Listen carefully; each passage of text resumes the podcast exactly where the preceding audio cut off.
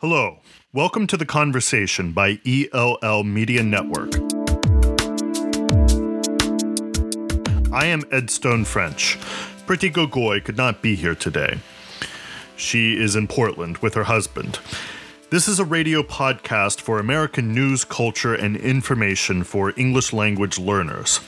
We are English language educators who have created this show to talk about American news, culture, and politics for the benefit of English language learners. We are using simple language, accessible to the second language learner, to introduce them to current issues in American culture and society. Our guest today is Aaron Hawley. Today's show is about the Electoral College, the quirky way Americans elect the president. Also, we'll be talking about the Electoral College in the current election. I want to welcome Aaron Hawley to our sh- show today. He's the program developer of the Reed College of Media at West Virginia University. He develops academic programming at the Department of Journalism. Also, he is a political nerd. How are you doing, Aaron? I'm doing great, Ed. Thanks for having me. Glad you could be with us. So, just to get into it, uh, we have a system in the United States that I think is is not well understood by a lot of people out here. And when they watch American news and they watch what's going on in the presidential election, they get confused about how we elect the president. They see a map with lots of states, different colors, they see red and blue, they see a lot of numbers, and they hear a lot of ideas that are very strange to them. Uh, there's a lot of nuance, a lot of things that is that are hard to understand. So I've brought you here to help us understand that, to put it in some context, give us some ideas, what's going on. Uh, it is the Electoral College, right? Yeah, yeah. So the the thing that people need to understand about the presidential election in America, um, as much as it's a sort of head to head, winner take all type struggle, it's not one election. It's actually 51 different elections. And, and that's something uh, that it's really important to to be able to grasp to really understand how presidential politics works. Um, we we're not voting nationally. Uh, we are voting in 51 different state elections in the 50 states as well as the District of Columbia, um, and the way those 51 elections turn out uh, will ultimately determine who the president is. And what ends up happening is each state holds its own election for president. So a candidate can win one state uh, and lose another state. And it they really are 51 winner take all elections except actually in the case of uh, Maine and Nebraska, who proportion their their votes a little differently. But but essentially, the way it works is.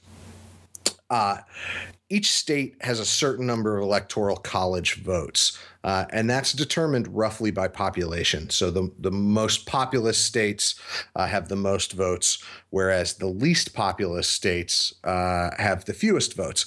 And so that ranges uh, anywhere from three electoral college votes for the smallest states uh, to 55 electoral college votes for California. So, the state that I live in, uh, West Virginia, we have five electoral college votes. So, the candidate who wins California will get 11 times as many votes in the electoral college as the uh, the candidate who wins my state of West Virginia.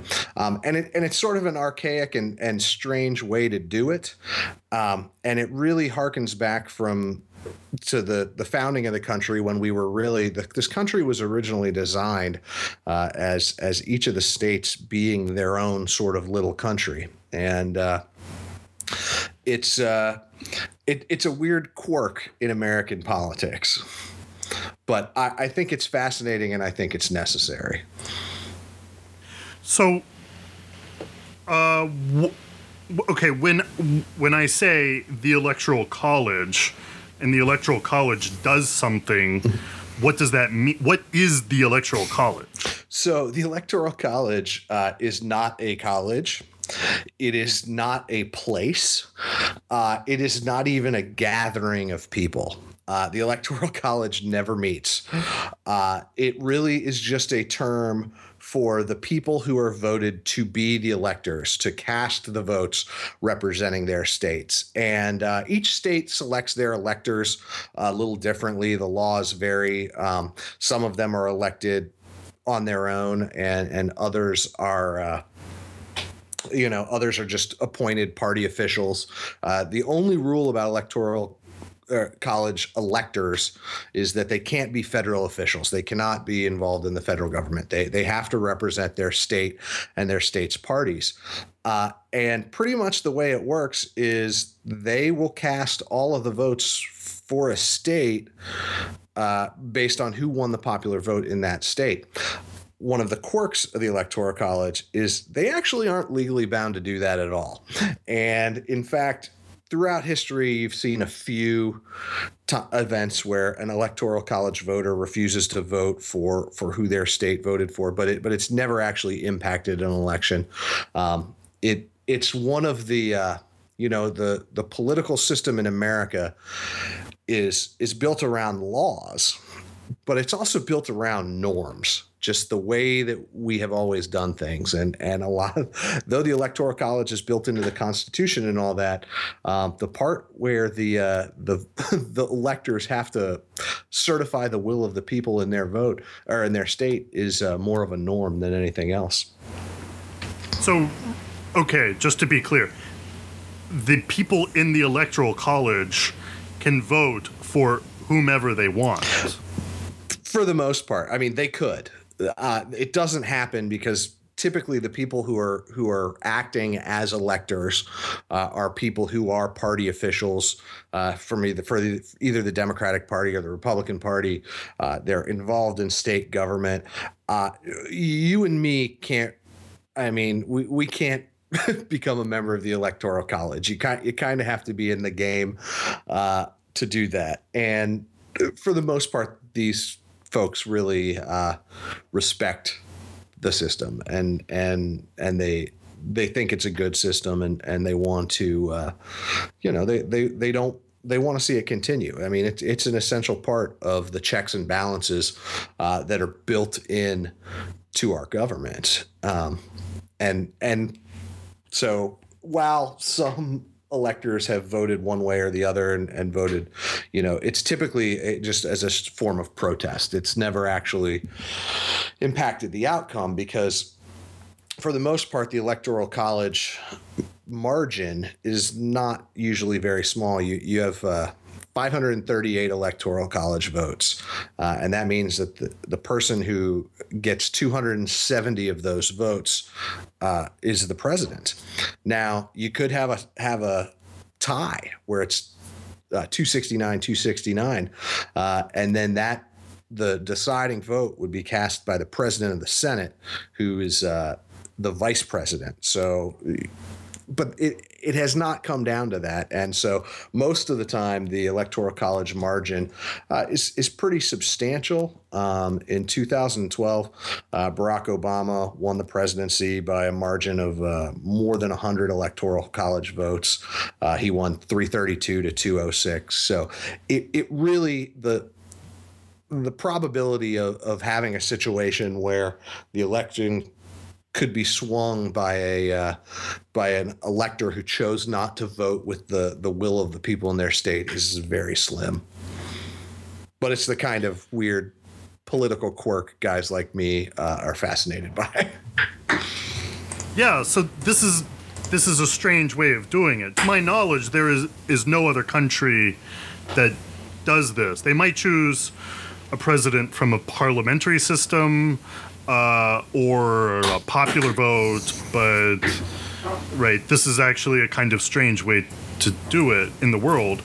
Why do we do that here in the United States? So, really, the the the great achievements of uh, representative government in the United States, as as far as developing the model that the rest of the world uh, you know a lot of countries have have adopted is checks and balances you know you, you can't have absolute power you know the founders understood that when power was concentrated uh, it can things can go really wrong you know that's when you get dictators uh, that's when you get countries that can just sort of uh, just run their whole country into a ditch. So they, they built in checks and balances to the system. And and when we when we say checks and balances, we normally talk about uh, the three branches of American government, which is the legislative branch, which is Congress, the judicial branch, which is the Supreme Court, and then the executive branch, uh, which is headed by the president.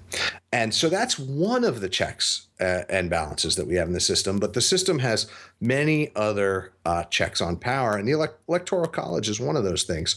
Uh, when when we talk about the founding of the United States, uh, we talk about uh, you know liberty versus tyranny, and in a lot of ways that most people think we're just talking about the king because we we seceded from England. We said we don't want anything to do with the king, and and for the most part, that's true.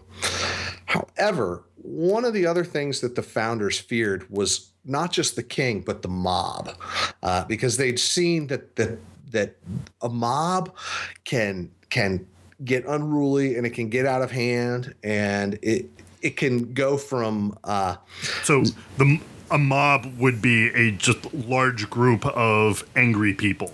Right. You know, the it's the people you know it's not the establishment and and they also understood that you know they they wanted to give the people uh, power in a democratic republic but they also knew that they couldn't give the people absolute power. So that's why we don't have a, a, true democracy. A true democracy, we would, all of us would be voting on every issue every time. Uh, and not only would that be cumbersome, uh, it also mean, would mean that it would be hard to achieve anything because it would be hard to sort of have a steady progression from from A to B to C and to to build long term projects. Uh, so they they tried to figure out ways to sort of still give people representative power, but also insulate them from the mecha- mechanisms of power. So, uh, so just to be clear, the the people who created the system, who shaped the system, were specifically not. They were trying not to give the people too much power. Absolutely. The, they were creating a layer between the people and choosing the president. Absolutely. And and you know, if you think of one end of the spectrum being a, a king with the divine right of kings with with all power in a country uh, consolidated in one man. And then the other end of the spectrum being democracy where we vote on everything and and all of the numerous individuals hold all the power.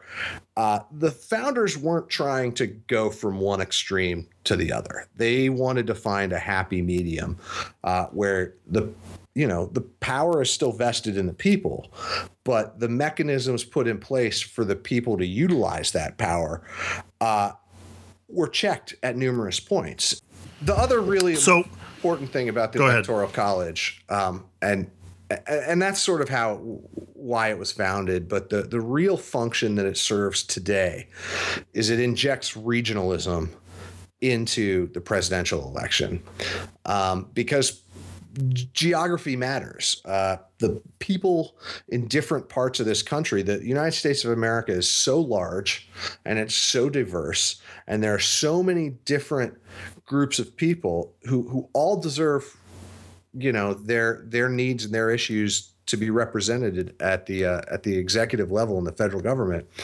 Uh, by forcing it into a process of of 51 different elections, you get the different parts of the country get their uh, their issues heard in a way that wouldn't necessarily happen if we just elected if it was just the popular vote then what you would have is you would have the the political needs of the people of New York City, Los Angeles, California, Chicago, Illinois, uh, and Dallas, Texas. Those would be the only people that the uh, president would really have to worry about because if you could win those votes, uh, then you wouldn't need anybody else. And and the way the electoral college works, it forces presidential candidates to go out and to listen to the needs of of a of a very diverse number of uh, of groups and and the the vote you know even if they're members of the same party you know democrats in california have different needs than democrats in west virginia or democrats in florida or democrats in new york and this you know the electoral college sort of forces the president to build a platform that appeals to all of those groups Yeah. So, um, are there okay? What kind of quirks happen because we have the electoral college? Well, there's there's two big ones.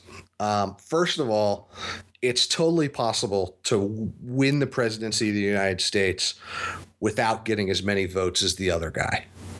And that has happened a couple of times in the history of the United States. Most recently uh, in 2000, when Al Gore won the popular vote, but he lost the White House. And so, why does that happen? How, you know, how does that happen? And what it is, is it's a result of the bias that the Electoral College uh, injects into the system. And, and there are a lot of people who are against the Electoral College uh, for this very reason. And the Electoral College is biased towards small states, right? So I mentioned earlier, uh, each state gets a certain number of Electoral College votes, and that's based on the population. And the reason that, that they're the number of electoral college votes they get is based on the population is because uh, the House of Representatives representation is allocated by population. So every state gets the same number of votes as they have members of the House of Representatives and senators. And the Senate is is very biased towards uh, small states because my state of West Virginia, uh, that has you know uh, one about 1.7 million people, which is you know fewer people than I think are on the island of Manhattan. Uh, we have the same number of senators as the state of New York, uh, but we don't have the same number of representatives in the House of Representatives. Uh, we have three. New York has uh, I have this number right here. I believe I, am going to say it's 29. Oh, no, New York has 27 representatives in the House of Representatives. West Virginia has three. We both have two senators, but the way that math works out is is you have 29 electoral college votes for New York, um, and you have five for West Virginia. But West Virginia still probably has more electoral college votes than they deserve, and that's because we have two senators. The the fewest number of electoral college votes held uh, by any state is three, and that's held. That number uh, there are eight states that only have three electoral college votes. That's Alaska, Delaware, Washington, D.C., Montana, North Dakota, South Dakota, Vermont, and Wyoming. And for the most parts, those are states where people don't really live. I mean, those are the least populous states uh, in the country. They get three electoral college votes because of their two senators and their one congressman. But it does, in the long run, skew the electoral college towards rural areas. Um, I live in West Virginia and I'm all for it because if you did away with the electoral college, we would not have a say. You know, there's not enough people in the state of West. You know, 1.7 million is just not enough votes in a uh, you know country of I, am not even sure how many people live in this country, but hundred mil, hundreds of millions of people. Like we just don't have enough votes. But when there's only 538 votes and we have five of them, then uh, that that's really you know our, our, votes still count. And and when our state was shifted, I, th- I think that's Aaron's. Uh, uh, son in the background that you oh. you hear by the way i was wondering if, yeah i was wondering if you could hear that i hope i didn't wake him up you you may hear oh. aaron's wife in a minute cussing Go ahead. Sorry. Um, yeah, no, I don't. I don't remember what I was saying. I really hope. So Alyssa I- doesn't come I think- upstairs and yell at me. I think one of the things that happens is, uh, I, I, you know, a lot of the presidents that we get do represent rural America, uh, and a lot of the candidates that we have do seem to have a very rural American feel. And I can say I'm from I'm from West Virginia, so I want to see West Virginia represented. But I live in New York City. Well, I live in Jersey City, but it's part of Greater New York City. Uh, and I don't.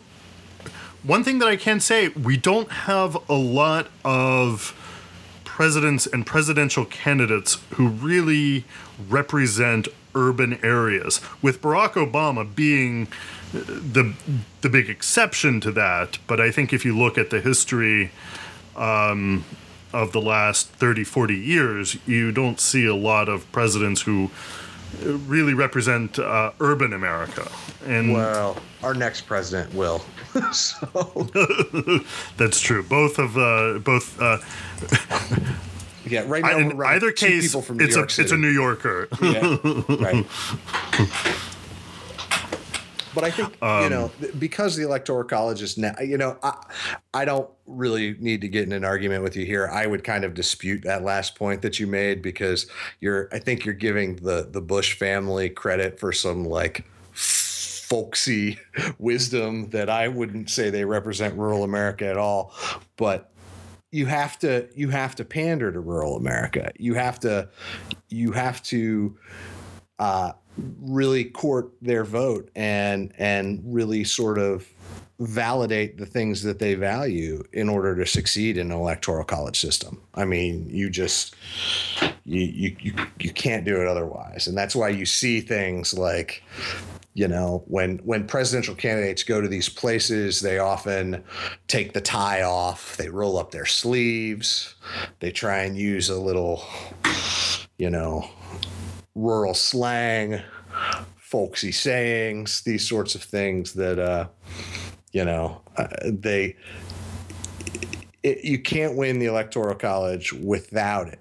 I mean it, you can but because it's naturally biased towards those groups that that they they sort their influence becomes i think somewhat exaggerated uh, during the presidential election process Okay, I think we're going to take a quick break here, and then we'll come back with a discussion of the electoral college in the current election and how we see that playing out.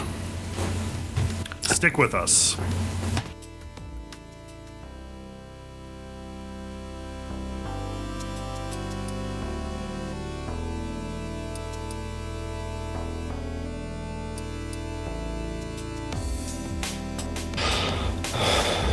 Okay, we're back. And uh, so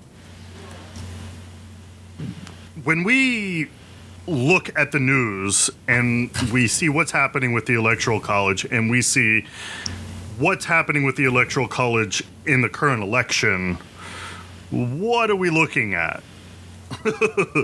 uh, well, we're, we're looking at 50, 51 elections happening simultaneously um, And the 51st is washington d.c okay. who does not have any representatives in Congress, but gets three electoral college votes. So that's why it's 538 instead of 535. There are 435 members of the House of Representatives plus 100 senators, and that's what makes up the the bulk of the electoral. That's how we get the uh, the electors for each state, and then Washington D.C. gets three electoral college votes, despite not having representation in Congress.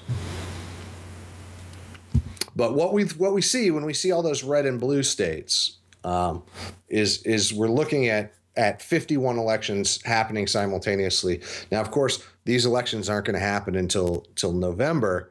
So, what we typically are looking at now, whenever you're whenever you're watching cable news uh, or you're reading political blogs or anything, you're really looking at polling, and and you're looking at sort of polling and and sort of predictions for how how each election is going to go out, uh, and and the reality is of those 51 elections you just to uh, just to clarify polling is they call people on the phone and they ask them how they're going to vote in various areas and they make a prediction about how that state is going to go based on these phone calls Right.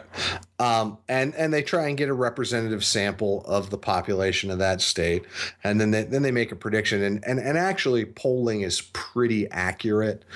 Um, as far as you, you don't have to talk to everybody in a state. You only have to talk to a very, very small sample. Uh, and then you can just sort of do the math from there to, to see how, how that would translate statewide.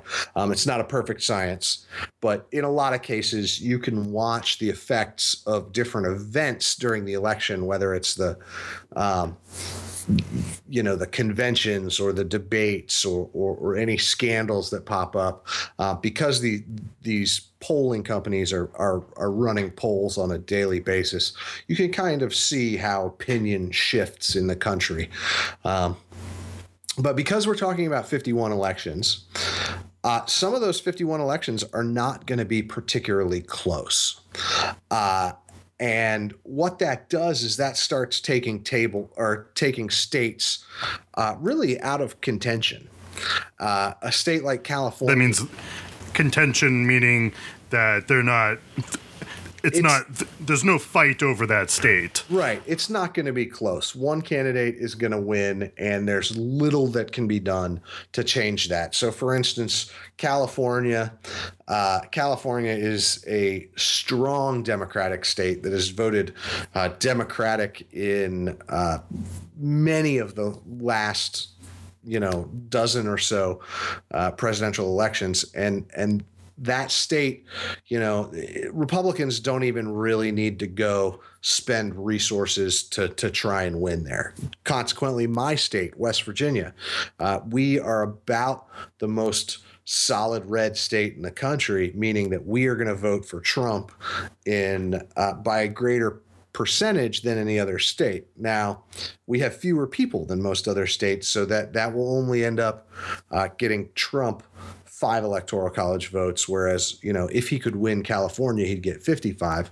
But neither of those states are uh, are really that competitive, uh, and so what this does is it is you start taking elections.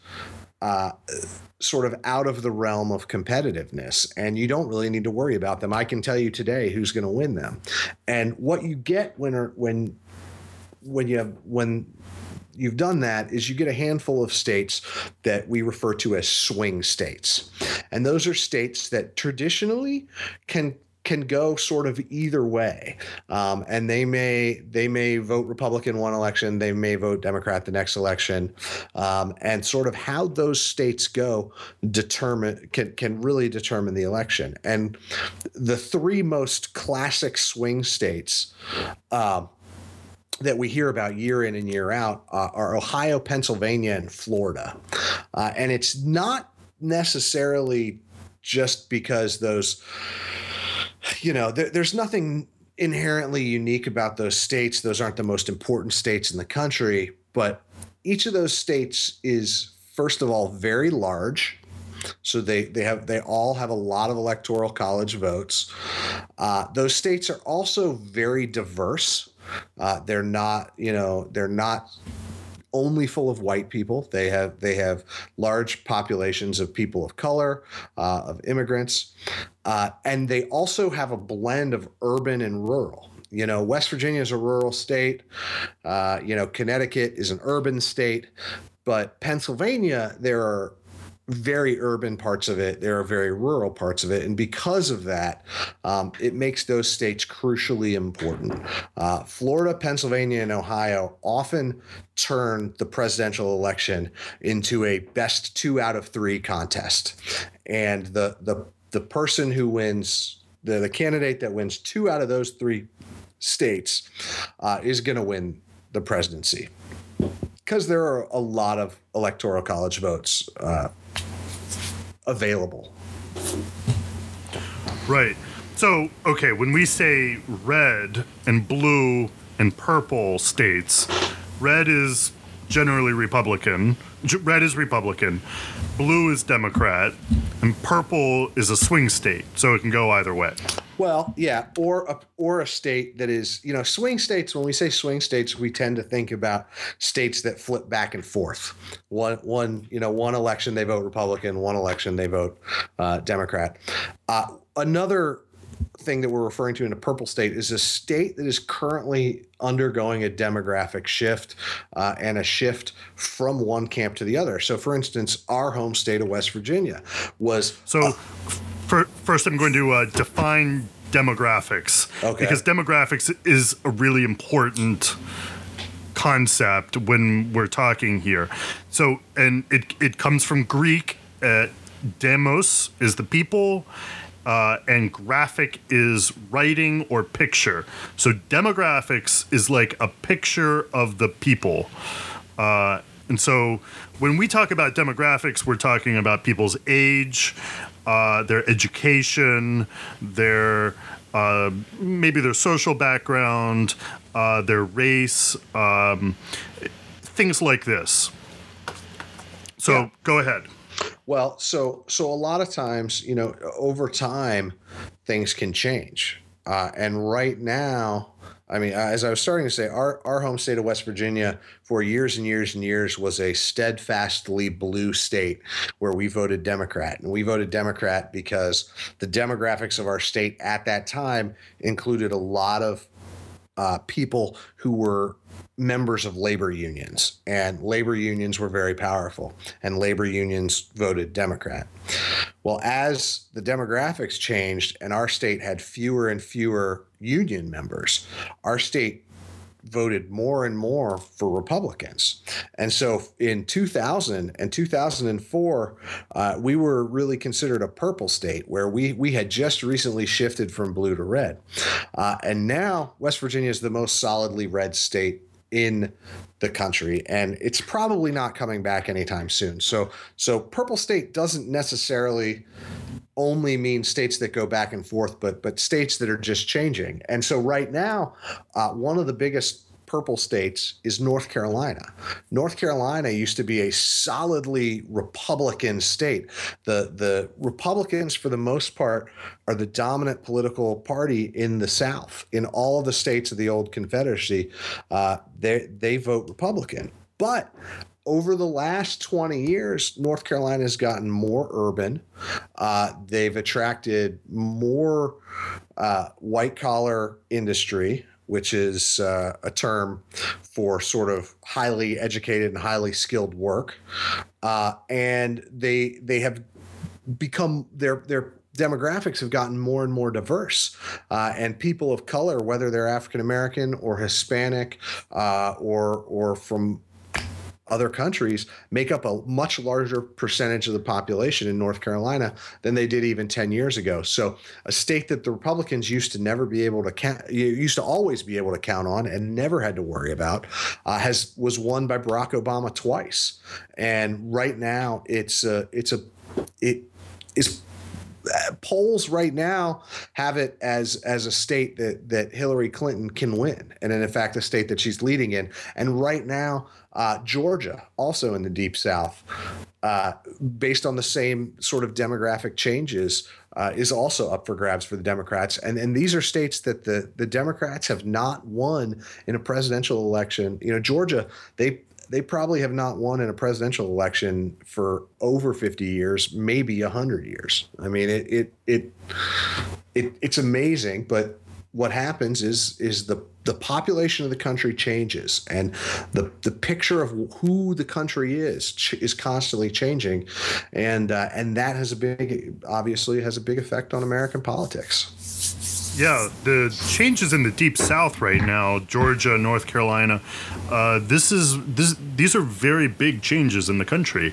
Uh, I mean, if you had asked me 15 years ago, if I ever thought Georgia would vote for a Democrat, uh, I would not have really thought so.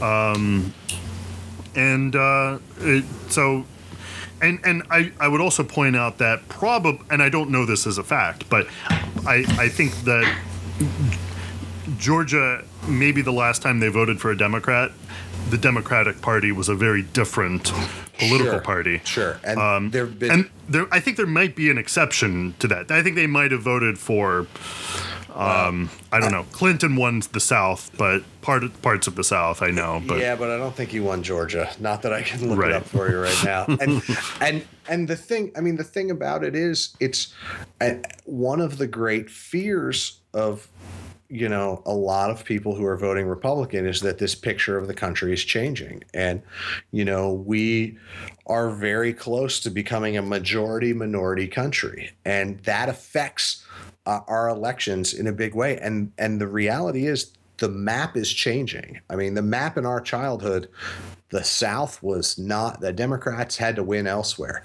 The Democrats, ever since the passing of the, the Civil Rights Act of 1964, were not even really remotely competitive in the South.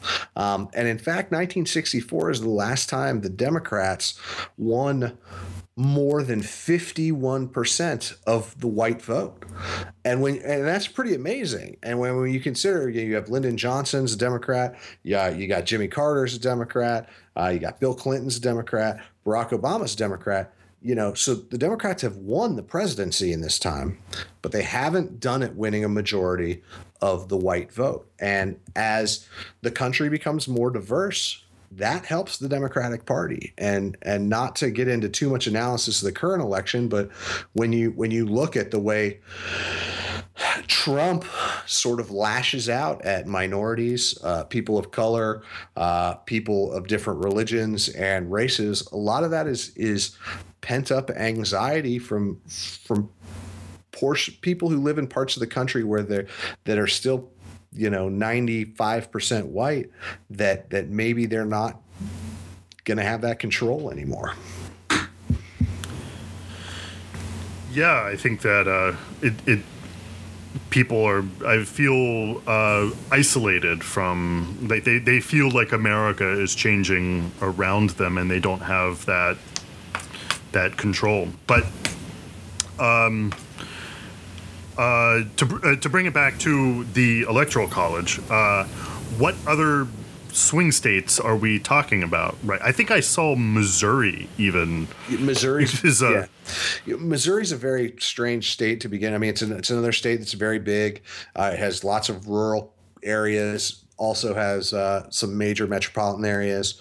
Uh, but yeah, Missouri. Like right now, Missouri and Georgia, just as far as the polling is concerned, uh, are the two closest states. The the two states that you could maybe flip a coin. And and what's what's amazing is after those two states, you probably have South Carolina and Arizona uh, as well. And really, all those states we're talking about states that used to be very Republican. And now there's the possibility the Democrats win them. And what may happen is the map may look different. You know, for the for the last few elect you know elections when everything was said and done you have the the urban coasts voting for the democrats and then the sort of rural middle of the country uh, voting for the republicans and whatever sort of populous states that don't fall into those two categories your ohio's your, your pennsylvania's your illinois those those are the states that that decide the election so a few other states that people always check in, uh, you know, when they talk about swing states. Actually, New Hampshire, yeah uh, which is in the Northeast, um, but it's pretty I don't rural. think they've. It's pretty rural. They they can they can vote a little more Republican, but I don't think they've voted Republican in the presidential race in a very long time. But it, it's it's a state that always gets looked at uh, each time. Just they check it out to see if it's going to go one way or the other. Um, uh, I think also Utah is is is another state they're talking about. you, they're talking about Utah because it's totally crazy that they might vote for a Democrat. And let's be clear, they're not going to vote for a Democrat. Uh, but Romney won that state. And of course, Mitt Romney, the Republican nominee in 2012, is a Mormon. Uh, Utah is a strongly Mormon state. Uh, I think he he beat Obama by like 72 percentage points. Uh, it will be closer. Uh, it, if Hillary Clinton won Utah, it would be a big story, but I, I, don't I don't think that's going to happen. The the the the the religious conservatives in Utah are turned off by Donald Trump, but I still think a lot of them ultimately are going to vote for Donald Trump. So the the the polls right now, and if you go, you can go to um, uh, 538 blog, and I can put the link up on the uh, on our on our blog so you can find it. Um, and you can look at a map of the country and you can get an idea of how people are going of how each state is going to vote. Um, but sometimes people are saying this is an this is not a normal election. Uh, so we look at the map and we say, hey, I think 538 has the chances of Trump winning at about 16% uh, today, and it's gone down to about 12%, I think, last week. Uh, so they're saying that Clinton is is is going to win. She's got an 85% chance of winning, something like this. Um, but other people are saying this is not a normal election. We don't really know what's going to happen. Um, do you have any thoughts on that? Do you have a response to that? I do, and I I have a very strong response to that, um, and that's that we do know what's happened, and Hillary Clinton is going to be elected president by a landslide. And and what I what I mean by saying we know this is what's going to happen is that right now that's what the polling says is going to happen. And right now we're during a we're at a time in the year where the polling is actually fairly predictive. Um, who's winning in the polls now typically goes on to win the presidency. Now, there's this sense with Trump that oh man, this guy is crazy. This guy is wild. He says things that politicians have never said. He's rewritten the books uh, on on Trump and, and all of that, or on politics and, and just, but the reality is the polls were right about Trump the whole time. And the people who said Trump couldn't win were actively ignoring the polling because Trump polled very, very strong throughout the whole primary. I think I oh yeah I think you're talking about the primary. Uh, well, yeah, that's what I'm saying, and and and I think we what to answer your question, I think that sense that anything can happen is all tied up in sort of how shocked we are that that Donald Trump made it this far, and because that happened, and and a year ago people would have told you you were crazy if that if you'd have predicted that. Because that happened, we feel like anything can happen, but that that has been what the polling said could happen the whole time. I mean, Donald Trump during the primaries, he was ahead in every poll, and the so-called experts just poo-pooed it and said, "No, no, no, no, no. That that can't. Happen. I know, but I know better than the people that these polling firms are calling up and asking who they're voting for." And so, when like if you look at the context of all of the primaries, where now we're going from like 51 elections for the for the general election to 102 elections for the primary because you have a, an election on on each side. Uh, there's actually only one surprising outcome in the primary, uh, based on an outcome that the polls didn't really predict, and that's Bernie Sanders' win in Michigan. So you you have you have a you, you know you have 102 elections and 101 of them pretty much went the way the polls said they were going to go and you have this one election that didn't and it's in fact not the one that we're really talking about i mean we we're just i i think if you think of it from a sort of statistical perspective, we're we're just putting too much weight uh, into the variable that we're shocked that Trump got this far. You know, and and really